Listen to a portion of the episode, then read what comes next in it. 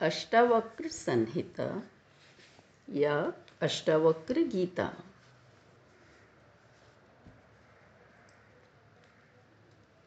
त्रेता युग में लिखी गई जनक व अष्टावक्र मुनि की इस संवाद रूप पुस्तक से अधिकांश लोग अपरिचित हैं। भगवत गीता से भी पहले लिखी गई यह किताब संस्कृत साहित्य में ही नहीं विश्व में एक अनूठा स्थान रखती है। ऐसा आध्यात्मिक ग्रंथ न इसके पहले था, न बाद में कभी भी लिखा जा सका। क्यों? शायद इसलिए कि अष्टावक्र तो जन्म से पहले ही गुरु बन चुके थे। कैसे? आइए जानकारी प्राप्त करते हैं। ऋषि अष्टावक्र मुनि काहूर एवं सुजाता के पुत्र थे। काहूर मुनि वेदों के ज्ञाता, कर्मकांडी पंडित थे। गर्भावस्था में ही पिता से सुन सुनकर अष्टावक्र परम ज्ञानी बन गए थे। पर उनमें कुछ और तत्व भी था। तभी एक दिन गर्भ में से ही उन्होंने पिता को संबोधित कर सत्य की रटन मात्र से हटकर उसे जानने को कहा। अभिमानी पंडित को चोट लगी। पिता थे क्यों तो क्या?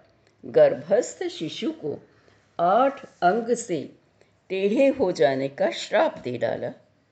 श्राप सत्य हुआ और शिशु का नाम अष्टावक्र पड़ गया। राजा जनक की सभा के शास्त्रार्थ में फिलोसॉफिकल कंपटीशन में, एक बार पंडित काहूर हार गए थे। विजेता ऋषि की दास्ता करते हुए पिता को छुड़ा लाने के उद्देश्य से बारह वर्षीय अष्टावक्र जनक की सभा में गए। वहाँ उन्हें देख सभी हंसने लगे। राजा भी हंसे। यह देख अष्टावक्र भी हंस पड़े।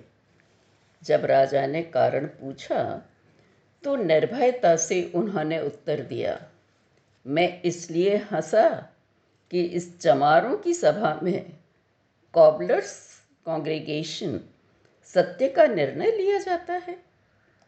सब केवल मेरी देह देख रहे हैं, शरीर देख रहे हैं, मैं किसी को दिखाई नहीं पड़ता। राजा जनक जिज्ञासु थे। अभिमान को चोट तो पहुँची, पर सत्य की किरण भी उनको प्रकाशित कर गई। उन्हें लगा, मुझे जिसकी खोज थी, वह गुरु मिल गया।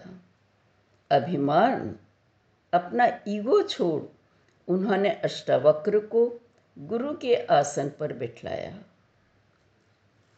प्रकृति में रमने वाली दीन ब्राह्मण का उपदेश उसी प्रकृति के समान सरल, स्वच्छंद, स्पष्ट और विस्तृत है।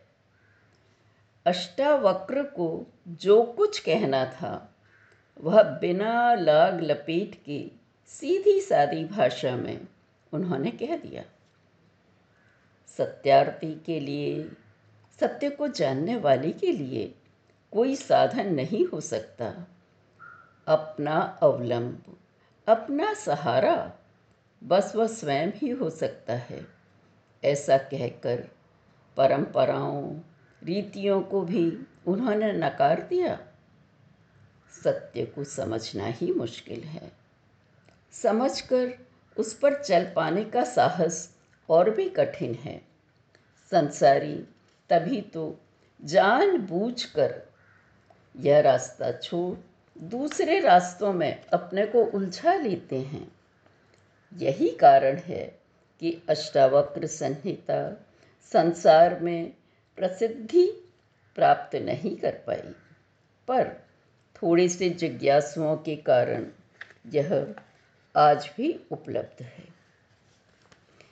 जो कुछ कहा जाना था, अष्टावक्र ने आरंभ के छह श्लोकों में ही कह दिया। परंतु बार बार कह दिए जाने पर ही असर गहन होता है।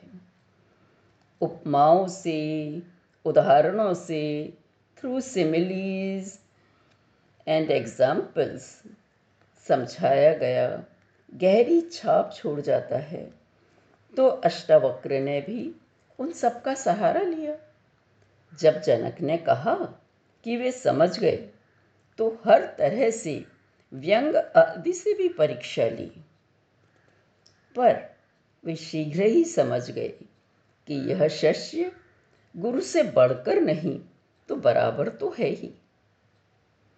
अंगुली के संकेत मात्र से जो सब समझ जाए, ऐसा शिष्य मिला है मुझको। तभी इस गीता में जनक ने केवल एक प्रश्न पूछा है।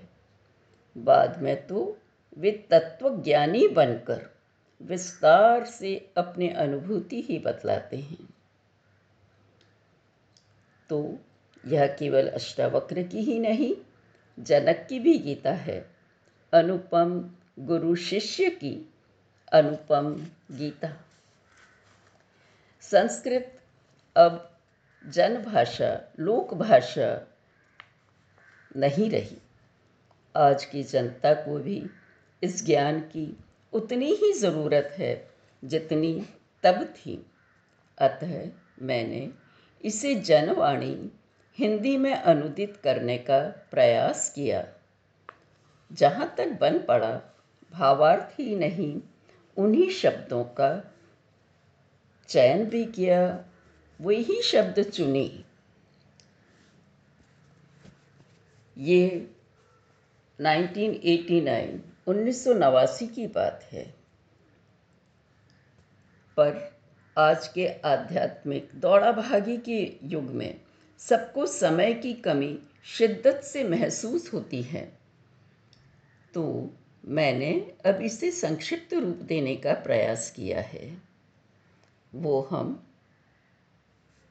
आगे देखेंगे। अभी शुरू करते हैं। धन्यवाद।